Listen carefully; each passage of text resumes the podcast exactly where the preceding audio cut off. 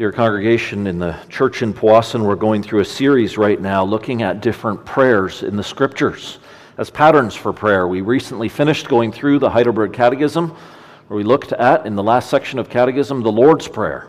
But then now we are looking at different prayers which God's children preach or prayed and are recorded in the scriptures in different situations, some of them when they were depressed or anxious or beset by enemies. And then this one, we looked at, especially in the situation where we may survey the church, as Nehemiah did, and he heard a report of what was the church of his age, seeing it broken down and in a terrible, sad situation, how then Nehemiah prayed for restoration. So each one of the sermons we've done are looking at a different prayer from the scriptures, and this one really we're looking at as a pattern for prayer when restoration is needed. Pattern for prayer when restoration is needed in Nehemiah chapter 1. The situation in Nehemiah chapter 1 is it's the time of the exile.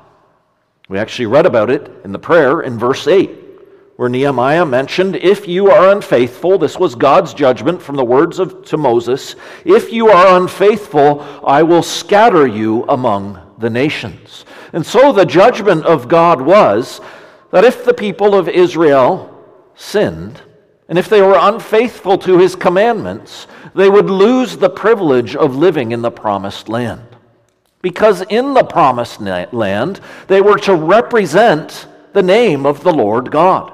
His temple was right at the center, and it was as though he dwelt among them. He, he showed his presence there amongst them, but he said, If you live in sin, if you break my commandments, you will have to be scattered. And we should see that also in a very relational way. The exile, the picture goes all the way back to the Garden of Eden and the picture of being banished after sin. And so God's people at that time, they were conquered by various marauding armies.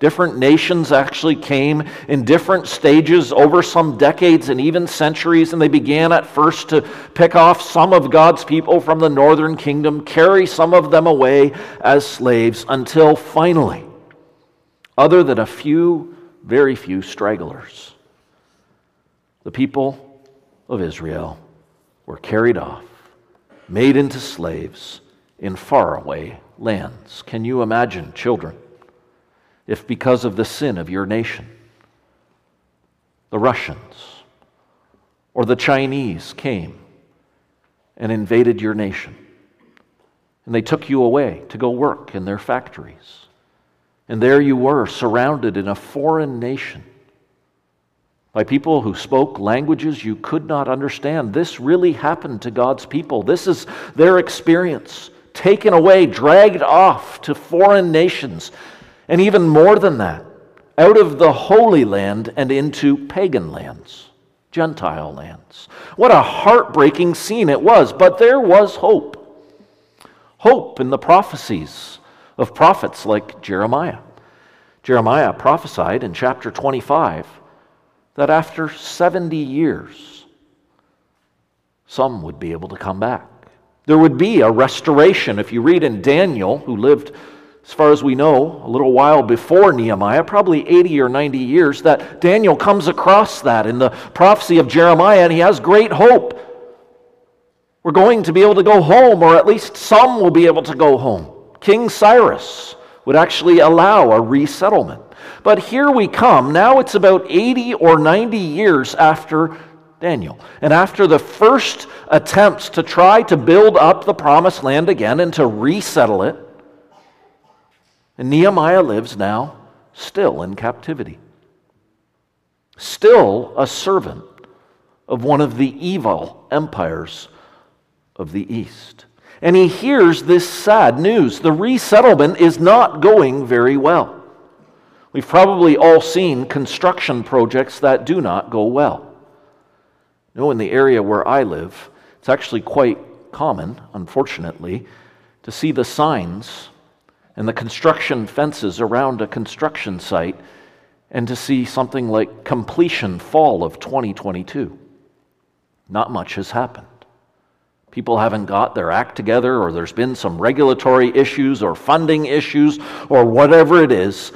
And if you have worked in construction, perhaps you've experienced some of the frustration of that and all that can go wrong the delays, the unexpected problems.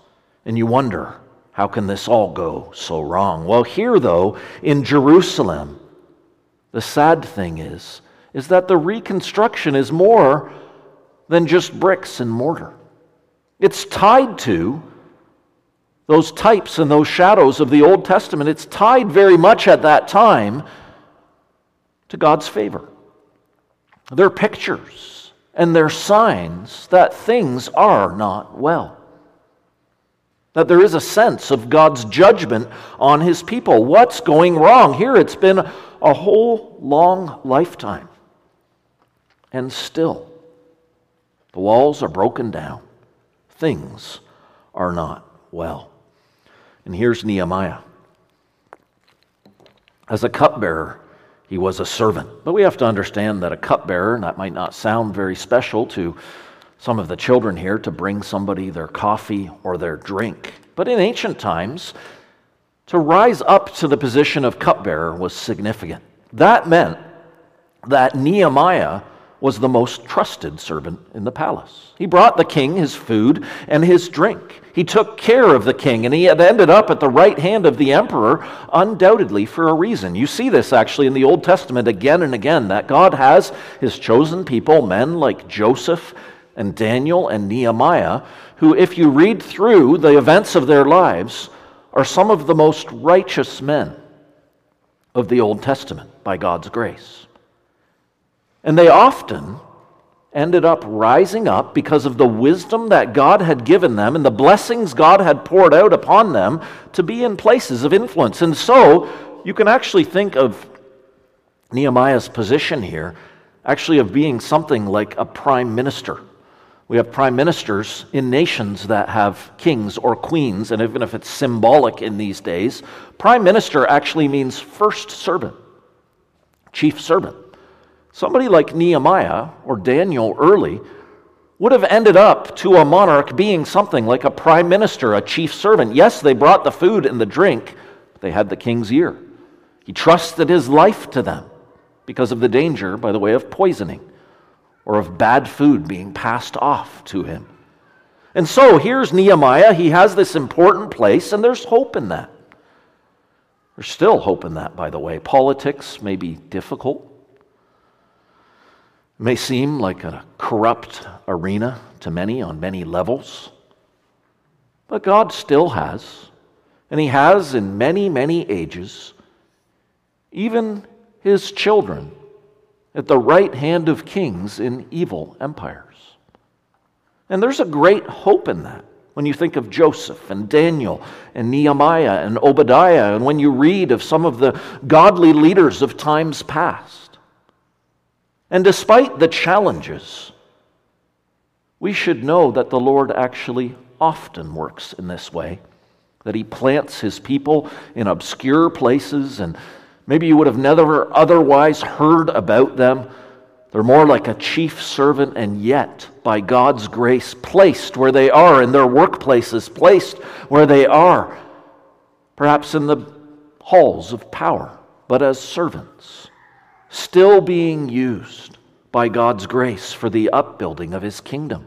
Let us pray for them and be thankful for them when we know them. But Nehemiah's position, it meant knowledge. He would have, being in the palace, heard different emissaries and, and different leaders of different nations coming in, and governors and ambassadors coming and going. And here he hears some news from his homeland. And he hears probably hope to hear of some rebuilding, some progress. He hears of a little remnant, a few leftovers, a small group in great distress, reproach, and shame. Great distress and reproach. The walls are broken down. By the way, if your capital city in ancient times, if its walls were broken down, that's a really bad scene. That's a bad picture. Because capital city, actually, we don't think of things being done this way, but a walled city, even the farmers often lived in the walled cities in those times because at night you would go back into the city, they would shut the gates, and, and that would be a secure place to live. And it would be a place you could run to for refuge. And if you didn't have a walled city and a home or a storage place in that walled city to keep your grain and your food and your money, or at least to be able to run to, you could be in a lot of trouble. Enemy tribes or other armies or robbers could come. And so to have the walls broken down, that's a really big flaw in your, your whole economic system. It's a flaw in your sense of security. There's nowhere to run to. There's no strong tower, those pictures that are used in the Psalms. There's nowhere to go. It's a bad scene to an ancient person. Other passages help us to fill in the reasons for some of this bad scene. What was happening? Why wasn't the wall built up? Well, the prophet Haggai in 1 verse 4 says, Is it time for yourselves to dwell in your paneled houses and this temple to lie in ruins? So some of God's people were busy when they resettled the land, building up their houses, building up their homes, building up their thriving businesses to the point that they had paneled walls in their homes, that they could invest money into their home and have a beautiful home, and they still let the temple in the capital city lie in ruins. And that may be about the temple, but it gives us some insight. People had other priorities. There was also a web, as you read further through Nehemiah, a web of alliances with other local peoples who would have later been the Samaritans in the New Testament, but who are Amorites and others, and those who had intermixed with those living in those areas. And what you find as you read through Nehemiah, where there were people who, who didn't really want the walls built up because it seemed easier to sort of give up and make an alliance with the neighbors and try not to poke them too much or to rile them up and to just leave things the way they are. But then there were deeper heart problems as well. Zechariah, the prophet, he writes after the 70 year exile During those 70 years, did you really fast for me? For me? When you eat and when you drink, do you not eat and drink for yourselves? And what Zechariah is highlighting there is that some of God's people, though they had 70 years of exile, though they were, so to speak, kicked out of the house for their sin, it never really hit home. They never really came to the place of repentance. They acted like they're fasting and they acted like they were sad about it, but really in their hearts, it was not true repentance. And God has to ask them through the prophet Did you really fast for me? Or just for outward appearances? Did it really prick your heart that the problem with your nation and the problem with your situation was that you have sinned against God? And so, the real problem of this situation, the real issue at the root, is a divide with the Lord God. A brokenness and a broken downness that came from their sin against him, and they were not truly seeking him with all their heart, soul, and mind. And many were just fine with the situation the way it was. And it shows that even after an exile, even after the chastening hand of the Lord, there was still carelessness among many of God's children. And the state of those walls was a, a visual picture of what Nehemiah faced and the great problem that was ahead of him, he now is, is planning, at the end of the prayer, to go ask the emperor, Can I go help rebuild those walls? But he's going to face all kinds of problems, and one of those problems will be that, like a child who's sometimes punished, maybe some of you have had a child like this, you tried to punish them for their sin. They just folded their arms and they said, even maybe literally some, I don't care. Go ahead, spank me again. They were hard hearted. They never truly repented. And so that's what these walls symbolize much more than just a broken down construction site, a lack of broken hearts. But Nehemiah's reaction is not this way. Here, the Lord has, by his grace, raised up a leader. He sits down and he weeps and he mourns and he fasts. The many days, if you put it together from 1 verse 1 to 2 verse 1, the months, it's about four months. Four months of praying and fasting and deep spiritual concern for the state of his people. Nehemiah will be a man of action later. He will actually rebuild the walls of Jerusalem in less time.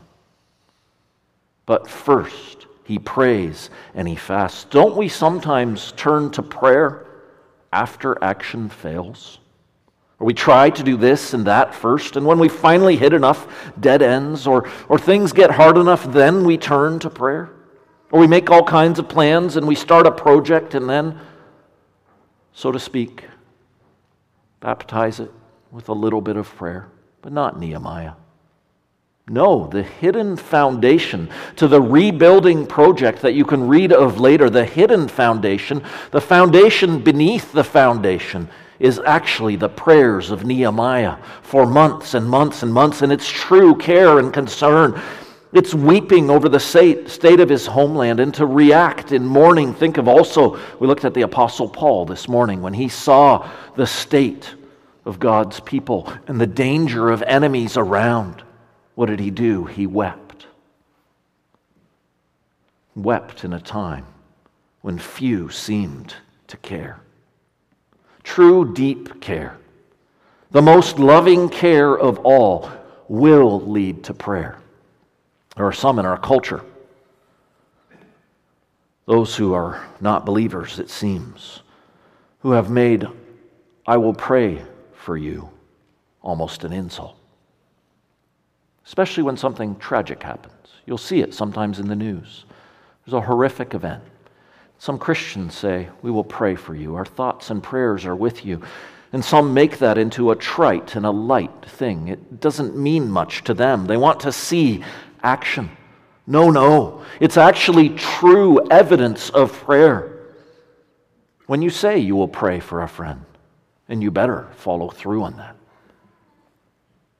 Because it shows true care. It is that Actually, the, the foundation, it's underneath restoration, whether it's of an, an individual life gone astray or of a nation gone astray.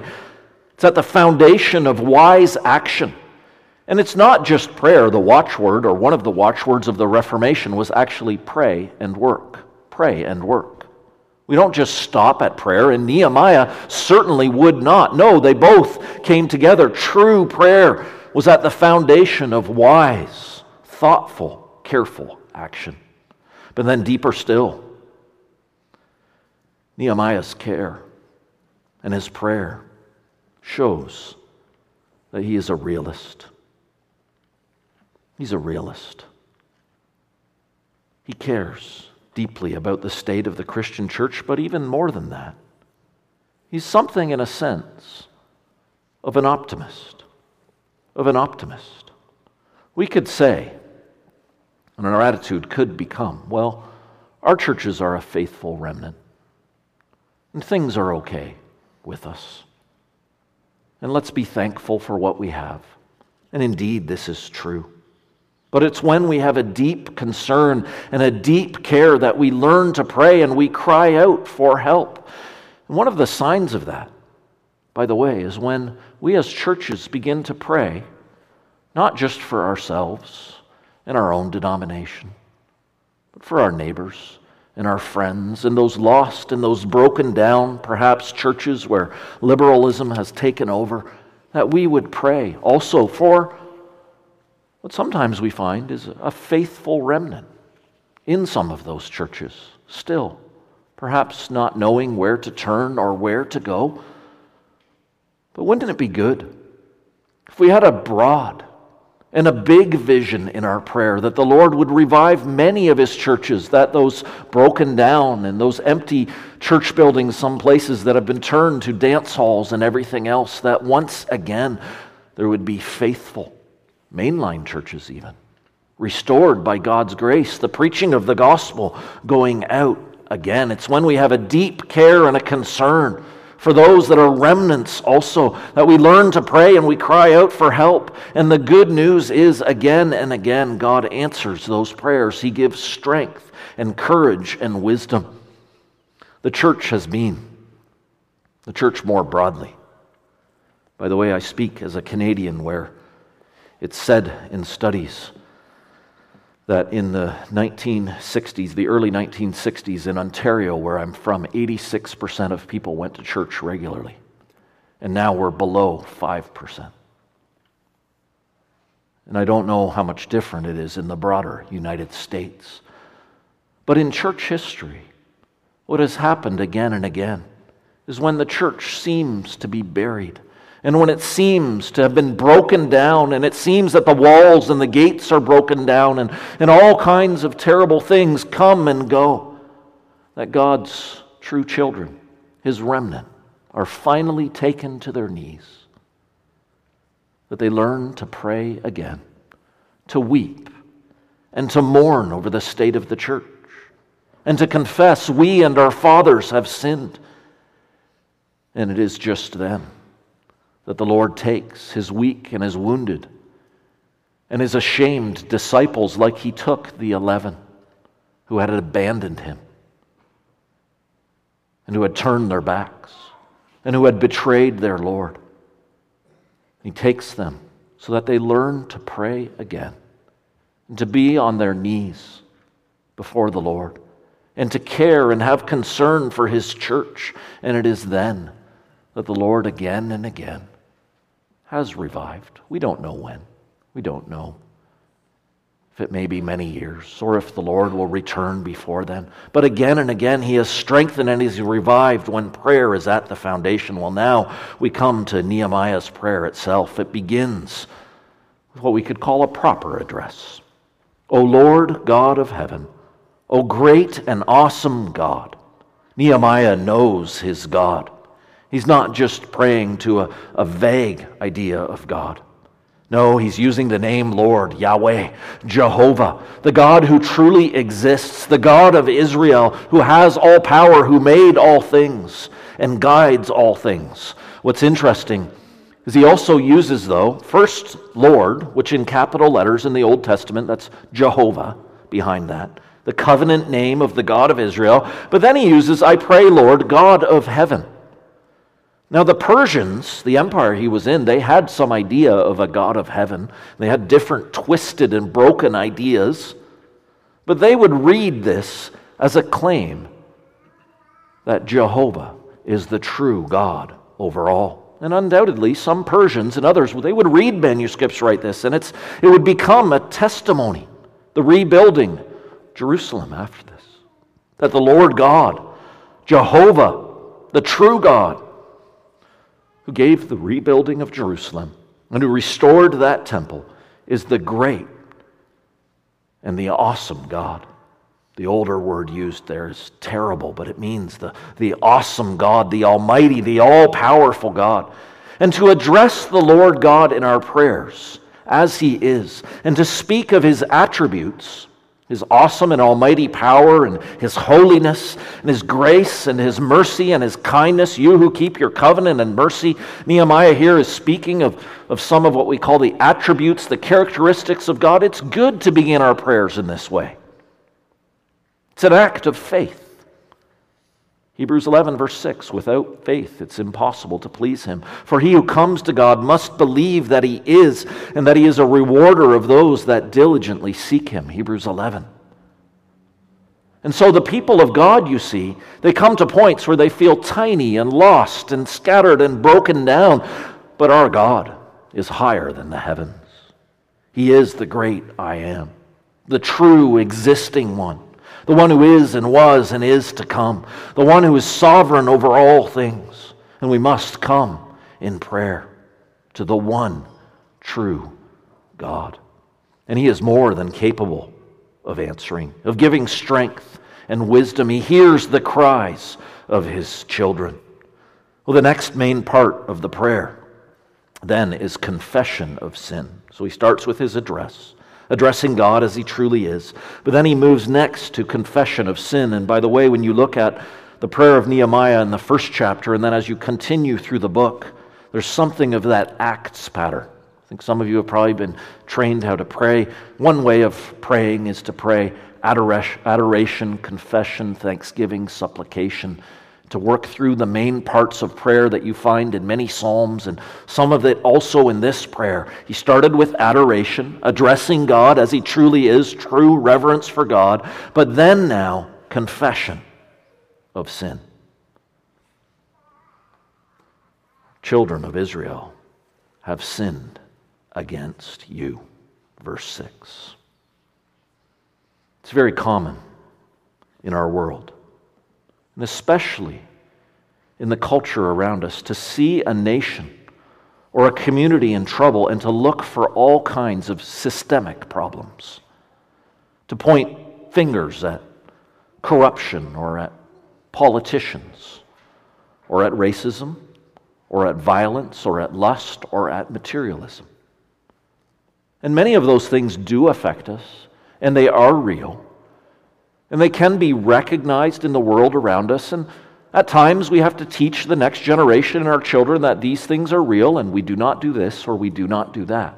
But notice Nehemiah's mature approach to the problem and his godly approaches. Both my father's house and I have sinned. Daniel, by the way, who also prays a prayer which is at the foundation of restoration, prays the same thing. Here you have two men of the Old Testament who, though they must have stumbled in many ways and had the imperfections that we looked at this morning, also that a little bit in Philippians chapter 3, Paul says he's not yet apprehended and he's, he's not yet perfected. Certainly they would have had their flaws. And if you read the last chapter of Nehemiah, you might think, well, this man had some flaws as well. He seems at least impatient at times. But Nehemiah and Daniel, you don't read of some of those great falls like others had in the Old Testament. Some of those horrible besetting sins of men like Abraham or David or Noah. These were godly men in their daily walks, it seems, righteous men. And yet, he confesses, Both my father's house and I have sinned. We have acted very corruptly against you and have not kept the commandments, the statutes, or the ordinances which you commanded your servant Moses. Nehemiah's diagnosis of the problem is we've all sinned. It's a corporate confession of sin, we call it, a confession of sin for the whole body as part of the body. When I was a young man thinking about going into the ministry, had an older minister. I think some of you may have known something of him. It was Pastor Theochorus Joanides. He actually taught me Greek every Thursday evening for a couple years on his own time. He taught me many things. And one of the things he said is one of the biggest problems that's missing in the church as it declines is, is the kind of prayers that Daniel and Nehemiah prayed which was a corporate confession of sin and also a confession that we are part of the sins of our own nations, that we are tied up in that, that we are involved in that, that we have no right just to look down our nose at everyone else and point the finger at all the corruption that is out there. But if we are truly self aware, and if we truly understand the corporate nature with which God judges nations and churches, that we would acknowledge our part in that. And he used to say to me, and I think he was right, until God's people learn to confess, we and our fathers have sinned. We, free reformed churches, have sinned. We've acted corruptly before you until we learn to confess this truly before the Lord. That it seems there would be less and less hope of true self awareness. And so, Nehemiah, he is a mature example. He's an honest example. He knows He's not good enough to deserve to be in God's presence. He knows. He's not righteous enough that he would deserve to rebuild the walls of the city of that time or to build up the church in our time. No, he came before the Lord as a poor and needy sinner, as one who needed help, much help. What a good place to be in. Nehemiah is realistic. He's self aware. He knew he was part of the problem. Are you willing to confess your participation and your part in the sins of your own nation, in the sins of your own church, in the sins of your own family? Are you willing to confess with God's word, as James does? We all stumble in many ways. Or just finger point. It's all their fault. It's not fair. See, some, in the time of the exile, they were complaining. They were saying, Our fathers ate sour grapes, and our teeth are turned on edge. It's an illustration. It was a picture that our fathers did these sins, and now we reap the results of this. But that's not Nehemiah's prayer. It is, We and our fathers have sinned. Well, now Nehemiah pleads on the Lord's mercy and grace. He's confessed the sin of himself and of his nation. He admits they do not deserve to be restored. Only a few had gone back, and he's hoping for more. Nehemiah lived before the Lord Jesus had come, but he knew something of the gospel message. If you return to me, he was able to appeal to the words of Moses and the promises of the Lord there. That after the people were scattered, scattered, if they returned to him, that if God's people were humbled and they sought him and they sought his law, God would redeem them. Like he once delivered from Egypt, the expression, by your great power and by your strong hand. That's an expression used in the Psalms and in other places of the picture of how God pulled his people out of Egypt and he used the ten plagues and he defeated Pharaoh. He used a strong arm tactic, as it were, to, to pull the children of Israel from that satanic and that evil ruler, Pharaoh.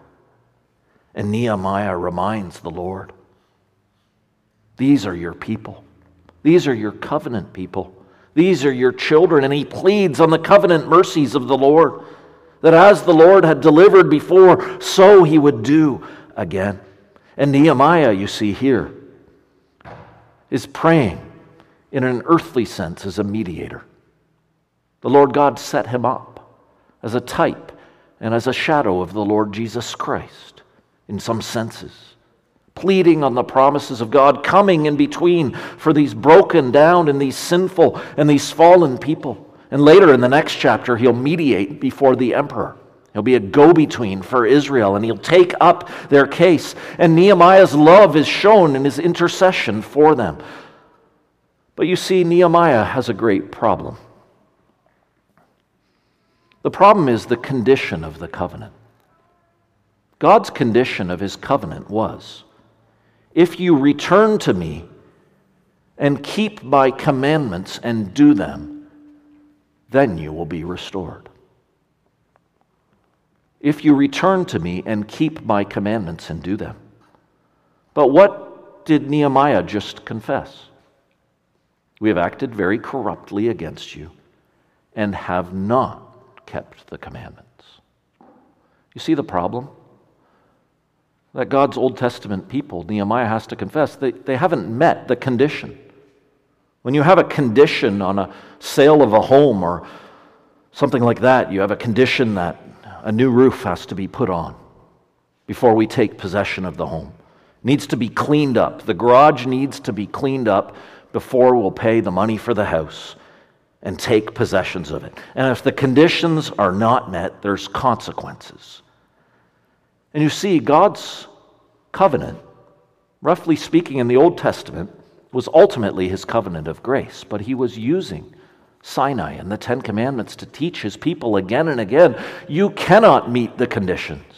No one has done it. And Nehemiah is in the same predicament here. He pleads with the Lord and he prays to the Lord, Please, Lord, have mercy upon us.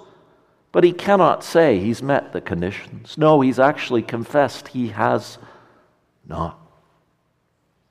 And so, what do we need? Because we're really, in our own righteousness, in the same predicament. We cannot meet the conditions of living near to the Lord, of being in His presence, of being close to Him. We cannot meet the conditions of His church being restored. The only hope is, is that we pray in the name, based on the reputation of the Lord Jesus Christ. He is the only one who met all of the conditions.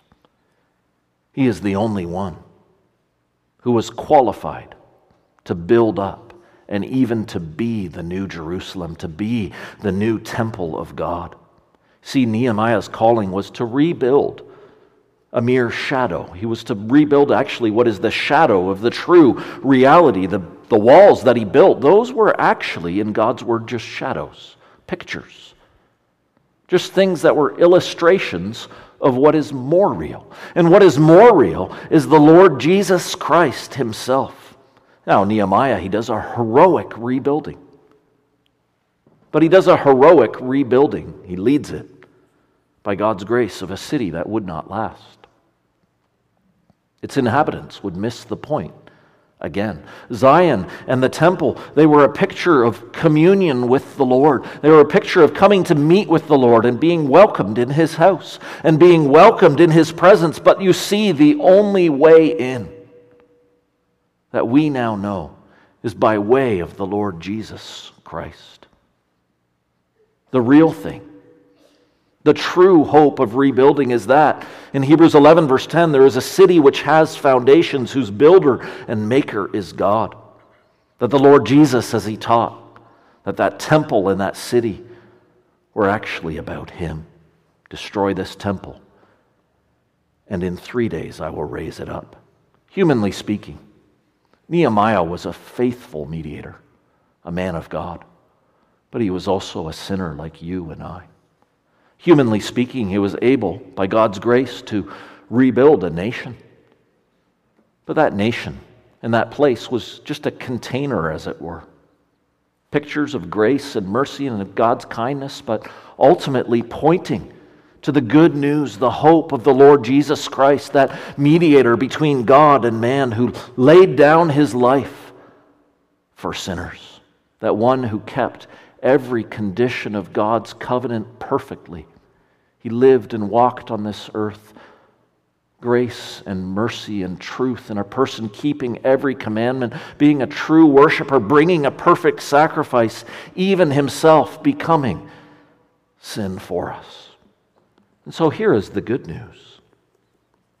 When we pray that God would restore, we pray in the name of the Lord Jesus Christ. We come into his presence by that new and living way. We are to come in boldness and assurance that we are welcome even in the Holy of Holies of heaven. That's where we even enter. Each Lord's Day, we come into the presence of the Lord and we come welcome because the Lord Jesus Christ has built a new temple without hands, a new way, a new hope. If you struggle with the need of restoration. The first place you need to look is to the Lord Jesus Christ, to his resurrection, his death and his resurrection. He not only died on the cross, he rose again. He's had the victory over sin and death, and he now lives forever at the right hand of God the Father to make intercession for us. And here is the good news the good news is yes, all of the cities of men, and even the churches, they go up and down. They wax and they wane. The walls get broken down in time. But we have our rock in heaven, our Redeemer, eternal. And when our hope and our help is in His name, there's nothing to fear. Do you trust in Him today? Do you look to Him and to His finished work? What a hope there is in that. And the good news of the gospel goes out again today to, yes, be concerned about the state of the world, be concerned about the state of the church. Yes, I hope from time to time you weep, even literally, over the state of things and your nation. But then, to turn and to look to the Lord Jesus Christ and to trust that in Him there is an eternal hope, a new and a heavenly city, a place where we will dwell in communion with Him forever. So the call is repent of your sin, confess we and our fathers have sinned, but trust in hope that He will gather His church in.